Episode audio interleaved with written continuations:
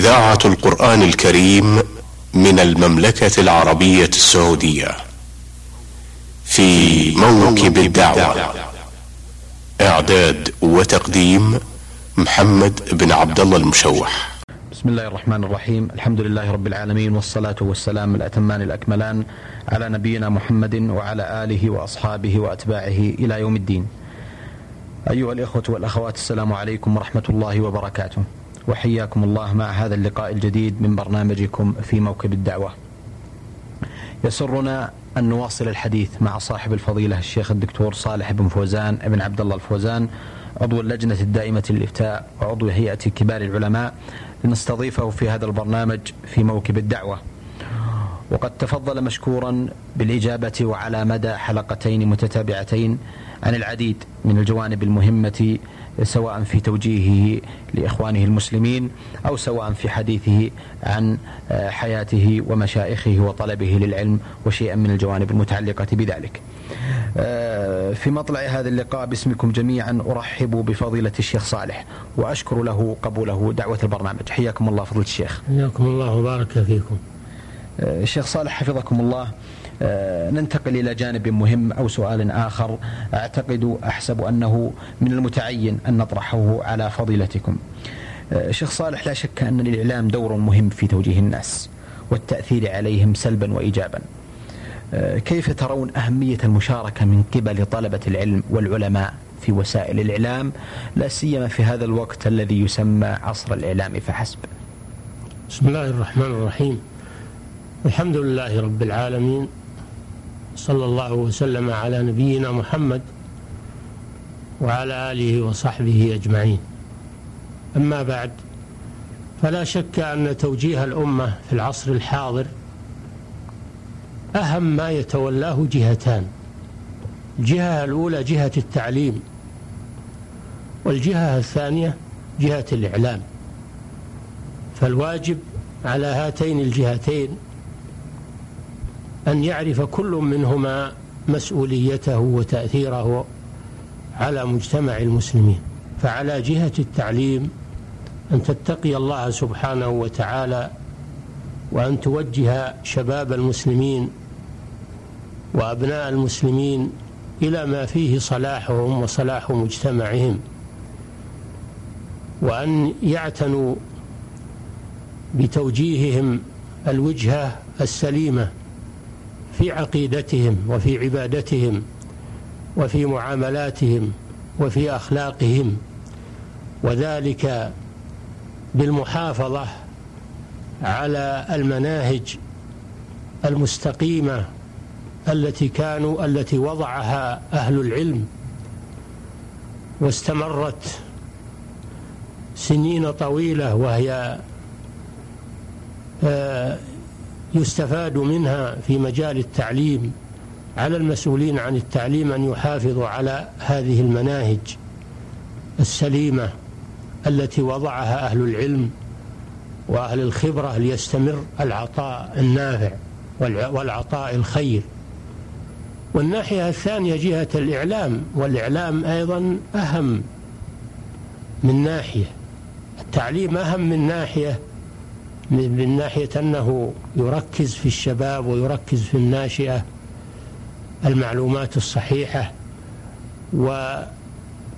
ويحذرهم من المعلومات الخاطئة والمعلومات السيئة فهو لجهة خاصة من الناس وهم الشباب.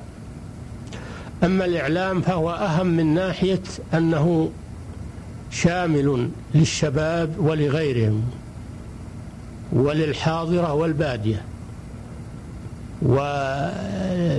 ولأنه يدخل في البيوت ويدخل في الدكاكين ويدخل في المراكب البرية والبحرية والجوية.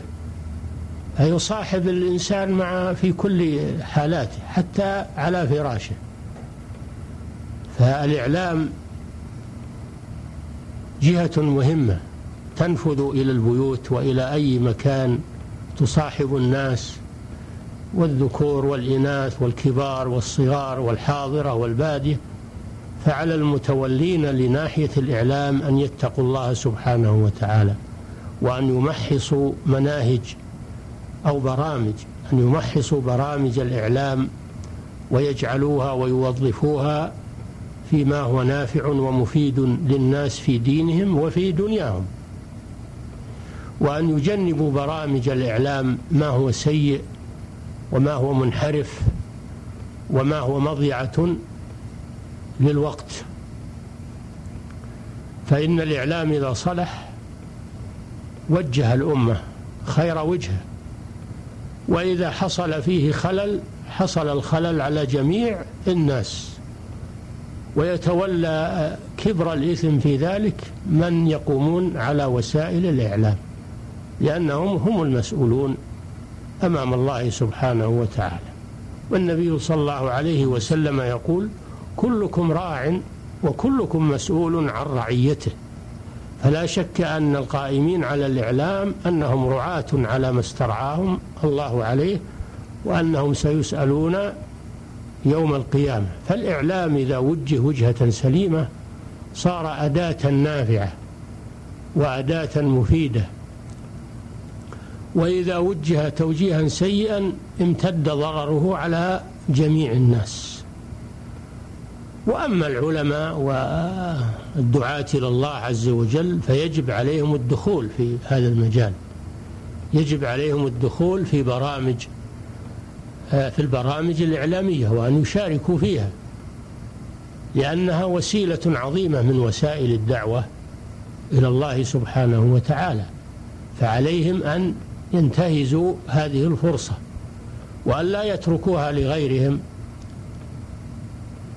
بل هم ينتهزون الفرصة ويدخلون في هذا المجال ويشاركون فيه بأكبر إسهام ممكن ليحصل بذلك النفع للمسلمين في تعليمهم في إفتائهم والإجابة عن مشكلاتهم في توجيههم لما فيه صلاحهم وصلاح دين في تحذيرهم في تحذيرهم من الشرور ومن الفتن الزاحفة والدعايات المضللة فإن هذا مجال أهل العلم ومجال أهل الدعوة.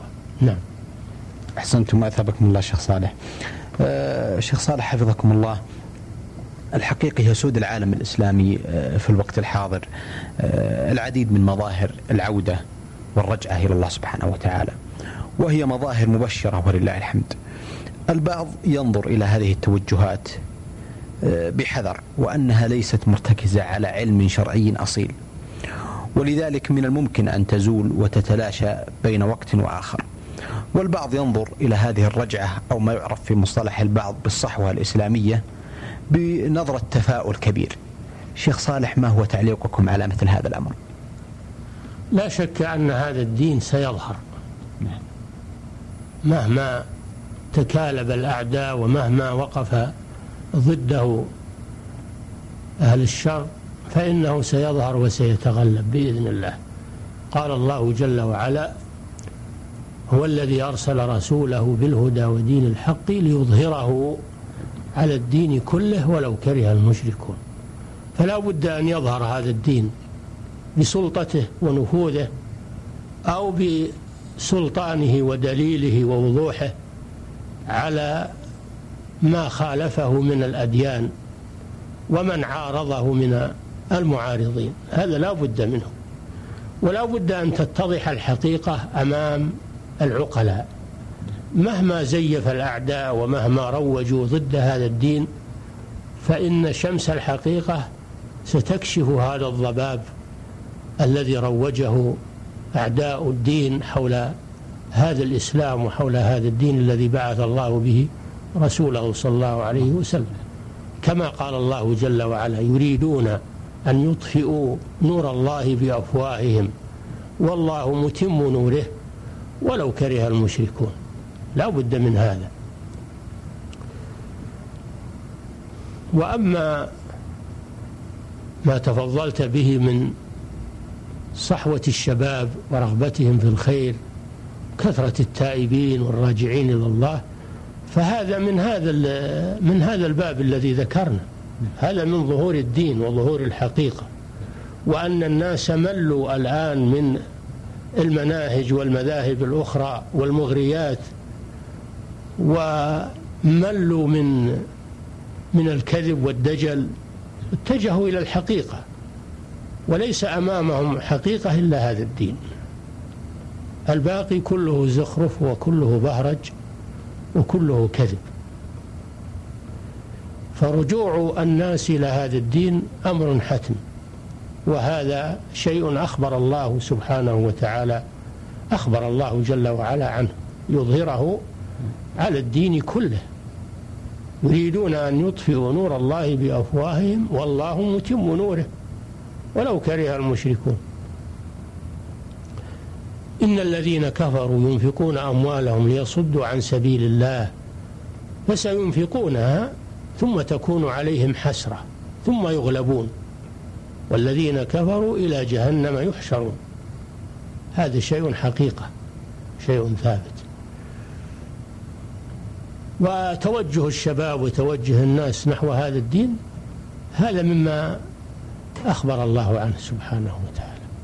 ولكن الشأن في استغلال هذا التوجه. فإن استغل هذا التوجه من الشباب وغيرهم نحو الدين استغلالا حسنا وفقهوا في دين الله عز وجل ورجع هؤلاء الشباب وهؤلاء التائبين رجعوا إلى أهل العلم واسترشدوا بآرائهم. صارت هذا صار هذا الرجوع حقيقيا واستمر وأفاد.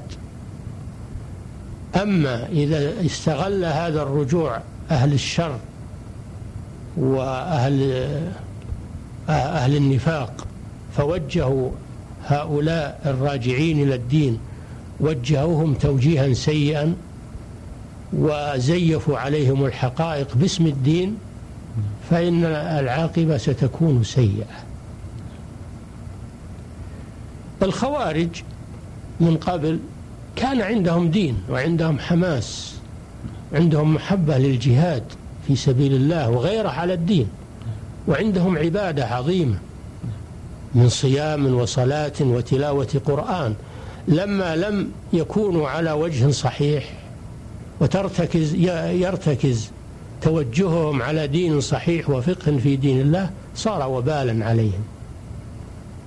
صار وبالا عليهم. وحصل عليهم من النكبات ما حصل. كل هذا بسبب عدم التوجه الصحيح وعدم الرجوع إلى أهل العلم. وعدم الرجوع إلى إلى أهل الفقه في دين الله عز وجل. لما استقلوا برأيهم واستثارهم الأشرار باسم الدين والغيرة حصل عليهم وعلى غيرهم من النكبة ما حصل. فالواجب على أهل الصحوة وعلى الراغبين في دين الله عز وجل نسأل الله أن يزيدهم من الخير وأن يزيدهم من الثبات لكن نريد منهم وننصحهم أن يتوجهوا إلى العلم الصحيح وإلى أهل العلم وإلى تلقي العلم عن أهله وإلى استغلال فرصة وجود العلماء لينهلوا من علمهم وتوجيههم وأن يستشيروا أهل الرأي وأهل الخبرة أيضا وأهل العقول السليمة من كبار السن ومن أهل الخبرة وألا يستقلوا برأيهم أو يستغلهم أعداؤهم من الأشرار باسم الدين. يمكن أن يوظف الدين لمحاربة الدين. هذا شيء واقع. يمكن أن يوظف اسم الدين لمحاربة الدين والقضاء عليه كما فعل المنافقون من قبل. وقالت طائفة من أهل الكتاب آمنوا بالذي أنزل على الذين آمنوا وجه النهار واكفروا آخره. لعلهم يرجعون. المكر قديم واستغلال الدين استغلال هدم الدين باسم الدين هذا قديم. فعلينا أن نتنبه لهذا الأمر. فهذا الرجوع وهذه الصحوة هذه إن وجهت توجيها صحيحا أصبحت خيرا على أهلها وعلى غيرهم. وإن استغلت استغلالا سيئا من قبل أهل الشر وأهل النفاق ودعاة الضلال أو أن هؤلاء أهل الصحوة اعتمدوا على أنفسهم وعلى علمهم وزهدوا بما عند غيرهم من العلم حصل الشر وحصل الفساد باسم الدين ولا حول ولا قوة إلا بالله. نعم. أثابكم الله أحسنتم شيخ صالح. أه شيخ صالح حفظكم الله. المرأة المسلمة في هذا الوقت تواجه العديد من السهام المسمومة التي تحاول المساس بكرامتها وعفتها وإبعادها عن الطريق السوي آه، السوي والصحيح. آه، المرأة المسلمة أعتقد أنها من أحوج الناس إلى أن تستمع إلى كلمة من آه، فضيلة الشيخ صالح فوزان في هذه المناسبة. المرأة المسلمة لا شك أن لها مكانة عظيمة في, في الإسلام وفي التربية والتوجيه وفي القيام بعبء من أعباء الحياة فالمرأة عون للرجل. الرجل لا يستطيع الاستقلال بنفسه وبمهمته إلا بجانبه المرأة تقوم بدورها وبمهمتها. ومنذ أن خلق الله آدم عليه السلام خلق منه زوجة. هو الذي خلقكم من نفس واحدة وخلق منها زوجها ليسكن إليها. ليسكن لاحظ قوله ليسكن إليها. يحصل بينهم السكن. ومن رحمته ومن آياته. قال جل وعلا ومن آياته أن خلق لكم من أنفسكم أزواجا لتسكنوا إليها. وجعل بينكم مودة ورحمة. فمن أعظم فوائد المرأة إلى جانب الرجل حصول السكن بين الزوجين. السكن يعني السكينة والطمأنينة وأن يطمئن كل منهما إلى الآخر. فهما شريكان يؤسسان شركة عظيمة وهي البيت المسلم الذي ينشأ عنه الجيل والأجيال المسلمة. فالرجل يكتسب ويكد ويكدح ويسافر ويتعرض للأخطار في طلب العيش. والمرأة في البيت تربي وتصلح أعمال البيت وتحفظ البيت حتى يأتي صاحبه تربي الأولاد ترعاهم. وإذا جاء الزوج متعبا ومثقلا بالأعمال وجد أمامه الزوجة التي يسكن إليها والتي هيأت له الراحة وهيأت له ما يحتاج إليه. حصل التعاون بين الرجل والمرأة. وأيضا الأولاد الذين يحصلون بين الرجل والمرأة من الذي يتولاهم؟ الرجل يسافر في طلب الرزق ويغيب المدة الطويلة. من الذي يتولى هؤلاء الأطفال؟ إلا المرأة إلا أمهم التي تربيهم وتقوم عليهم وتسد غيبة والدهم. ولهذا قال صلى الله عليه وسلم والمرأة راعية في بيت زوجها ومسؤولة عن رعيتها مسؤولة عن بيت الزوج وما فيه ومن فيه من الذرية هي المسؤولة عن ذلك. فهي عليها مسؤولية عظيمة ولها مكانة عظيمة ولها أجر عظيم إذا أطاعت زوجها وصلت فرضها وأطاعت ربها دخلت جنة ربها. فهي عليها مسؤولية عظيمة وهي تؤدي دورا مهما في المجتمع ولها أجر عظيم إذا قامت بوظيفتها في الحياة. أما إذا ضيعت وظيفتها وخرجت إلى عمل غير عملها فإنها مسؤولة أمام الله. ضيعت رعيتها. هي راعية ومسؤولة عن رعيتها سيسألها الله يوم القيامة عن هذه الرعية التي ضيعتها وخرجت لطلب الأعمال هنا وهناك وضيعت عمل البيت. المرأة لا شك أن عليها دور عظيم وأنها هي الأم وهي وهي الزوجة وهي القريبة وهي محل الأمانة ومحل النصح. في غياب في غياب الزوج وحتى في حضرة الزوج. هناك أعمال لا يقوم بها الزوج ولا يدري عنها. هي من عمل المرأة فمهمتها عظيمة. وأعداء الإسلام يحاولون أن يصرفوا المرأة عن ما هيئت له وأن يولوها مهمة غير مهمتها. وبهذا يحصل الفساد في المجتمع والنكسة العظيمة.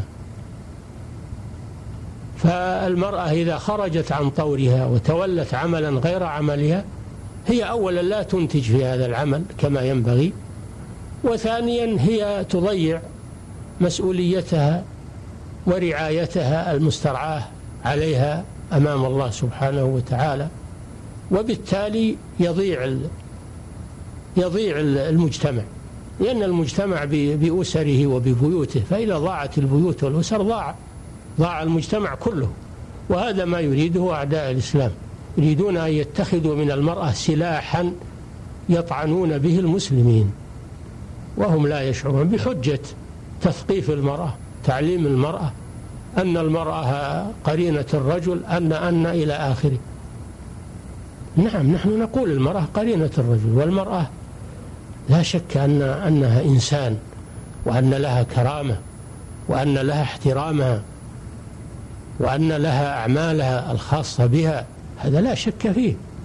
وإذا ضيعت هذه المهمات خسرنا نصف المجتمع كما يقولون. أما إذا أخرجناها من بيتها ووليناها عملا غير عملها هنا ضاع المجتمع كله. فيجب التنبه لهذه الدعايات المغرضة وهذه الأفكار الخبيثة. التي تريد إفساد المسلمين بسلاح المرأة. نعم. أحسنتم الشيخ صالح ثابكم الله. شيخ صالح لا شك أن هناك العديد في الوقت الحاضر من المفاهيم التي حاول البعض المساس بها أو تعكيرها. وهناك آه، قضية أو ما يعرف بالعلاقة بين الحاكم والمحكوم والعلاقة بين ولاة الأمر والرعية. حاول البعض آه، إيجاد شيء من اللبس والتشكيك في هذه العلاقة. وظهرت العديد أو في الساحة العديد من المفاهيم والأغلاط في هذا الأمر. بودي من الشيخ صالح فوزان أن يتفضل ويتكرم مشكورا ببيان البيان الشرعي لهذه المسألة المهمة. لا شك أن هذه جزء من من المكر الخبيث الذي يحوكه أعداء الإسلام. هم حاكوا قضية المرأة وحاكوا أيضا قضية العلاقة بين الحاكم والمحكوم لأنهم يعلمون أنه إذا حصل الوئام بين الحاكم المسلم وبين الرعية المسلمة حصل الاجتماع حصلت القوة وحصلت المواجهة مع الأعداء. فهم يريدون أن يقوضوا هذا البنيان وأن يفصلوا بين الحاكم وبين المحكومين حتى يتناثر المجتمع وحتى يسهل عليهم ابتلاع المسلمين والتدخل في شؤونهم. الله جل وعلا أولى هذا الأمر عناية عظيمة. قال سبحانه وأطيعوا الله وأطيعوا الرسول وأولي الأمر منكم. فإن تنازعتم في شيء فردوه إلى الله والرسول. إن كنتم تؤمنون بالله واليوم الآخر. ذلك خير وأحسن تأويل. عندنا آيتان كما يقول شيخ الإسلام ابن تيمية. آيتان واحدة للراعي وواحدة للرعية. التي في الراعي قوله تعالى إن الله يأمركم أن تؤدوا الأمانات إلى أهلها. وإذا حكمتم بين الناس أن تحكموا بالعدل إن الله نعم ما يعظكم به إن الله كان سميعا بصيرا. هذه توجيه للرعاة. أن تؤدوا الأمانات إلى أهلها وإذا حكمتم بين الناس أن تحكموا بالعدل. إن الله نعم ما يعظكم به إن الله كان سميعا بصيرا. والآية التي بعدها في الرعية. يا أيها الذين آمنوا أطيعوا الله وأطيعوا الرسول وأولي الأمر منكم. فإن تنازعتم في شيء فردوه إلى الله والرسول. إن كنتم تؤمنون بالله واليوم الآخر ذلك خير وأحسن تأويل. فلو أن الرعاة والرعية عملوا بهاتين الآيتين لحصل الخير الكثير ولانسد على دعاة الفتنة ودعاة الشر انسد عليهم كل طريق للإفساد. ولذلك كتب شيخ الإسلام من تيمية على هاتين الآيتين كتابا مستقلا أسماه السياسة الشرعية في إصلاح الراعي والرعية وهو كتاب مطبوع ونافع ومتداول. يجب الرجوع إليه في هذا الأمر المهم. فلا شك أن طاعة ولاة أمور المسلمين أنها أمر مهم وهي طاعة لله وطاعة للرسول صلى الله عليه وسلم. قال صلى الله عليه وسلم من أطاع الأمير فقد أطاعني ومن عصى الأمير فقد عصاني. وأمر بطاعتهم ولو جاروا ولو ظلموا ما لم يرتكبوا مكفرا ناقضا من نواقض الإسلام. لما في ذلك من المصلحة العامة ولما في الخروج عليهم من المفاسد العظيمة. وإن كان بحجة الأمر بالمعروف والنهي عن المنكر إلا أن ما يترتب على الخروج عليهم من سفك الدماء وتفريق الكلمة وتسلط الأعداء أعظم مما يحصل من إنكار المنكر الجزئي. إنكار المنكر الجزئي. وإنكار المنكر إذا ترتب عليه منكر أعظم فإنه لا يجوز. من باب ارتكاب أخف الضررين لدفع أعلاهما فالواجب طاعتهم. إلا إذا أمروا بمعصية الله فإنهم لا يطاعون في المعصية لكن يطاعون في غيرها من الأوامر. قال صلى الله عليه وسلم لا طاعة لمخلوق في معصية الخالق. قال عليه الصلاة والسلام إنما الطاعة في المعروف. فهي تجتنب المعصية لكن يطاعون في غيرها مما ليس فيه معصية. لما في ذلك من جمع الكلمة وحزم الرعية؟ ويقول شيخ الإسلام كلاما معناه ما خرجت أمة على رعاتها إلا حصل من الفساد ما هو أعظم من مفسدة البقاء على طاعتهم. هذه قاعدة معروفة. وإذا تتبعت واقع العالم وجدت هذا صحيح. حتى عند الكفار. الكفار إذا أطاعوا لرؤسائهم وانقادوا لولاتهم حصل لهم الأمن وحصل لهم الاستقرار. وهم كفار. كما تعلمون من حالة الدول الكبرى. وإذا حصل منهم آه، نزاع بينهم وبين رعاتهم حصل الفساد. فكيف بالمسلمين؟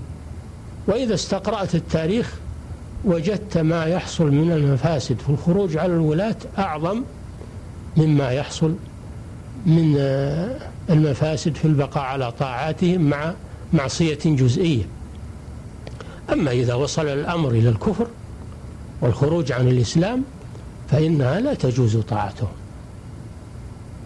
ولن يجعل الله للكافرين على المؤمنين سبيلا. والنبي صلى الله عليه وسلم يقول اسمعوا وأطيعوا إلا أن تروا كفرا بواحا عندكم عليه من الله برهان. وإذا قرأت تاريخ المسلمين وما حصل من الخوارج والمعتزلة في منازعتهم لولاة الأمور وما حصل من الولايات والحروب وما حصل من تسلط الأعداء وسفك الدماء عرفت قيمة أوامر الله وأوامر الرسول صلى الله عليه وسلم بالسمع والطاعة والاجتماع واجتماع الكلمة. نعم. أحسنتم وأثابكم الله. هل لكم من كلمة أخيرة شيخ صالح في ختام هذا اللقاء؟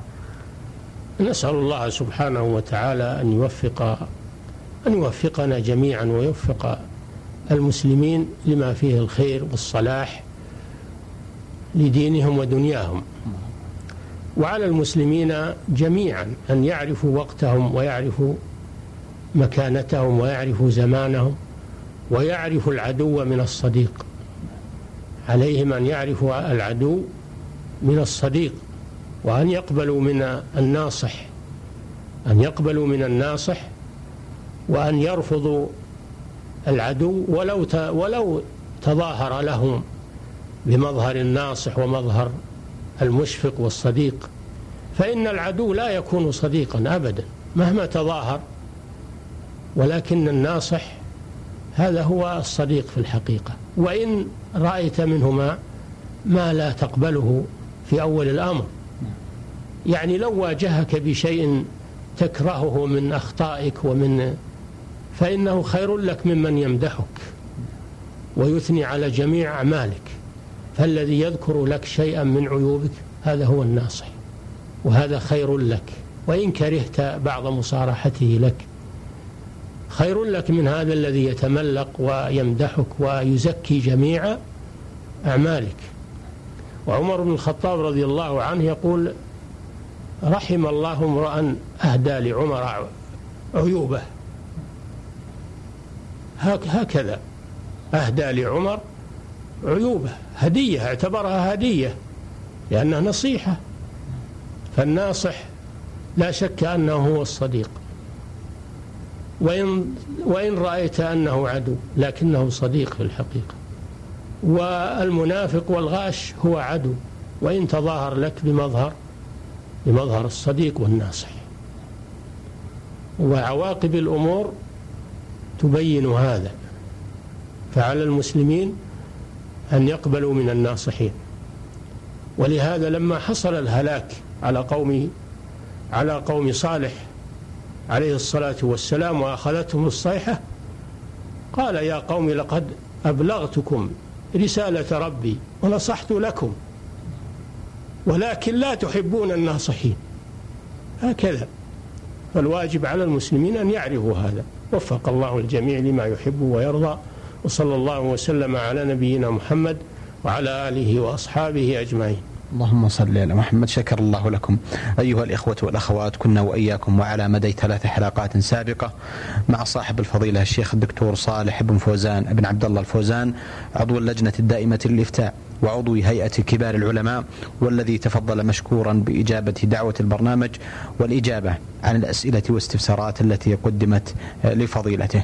نأمل بإذن الله تعالى أن نلقاكم على خير في مثل هذا اليوم الأسبوع القادم. والسلام عليكم ورحمة الله وبركاته. في موكب الدعوة إعداد وتقديم محمد بن عبد الله المشوح.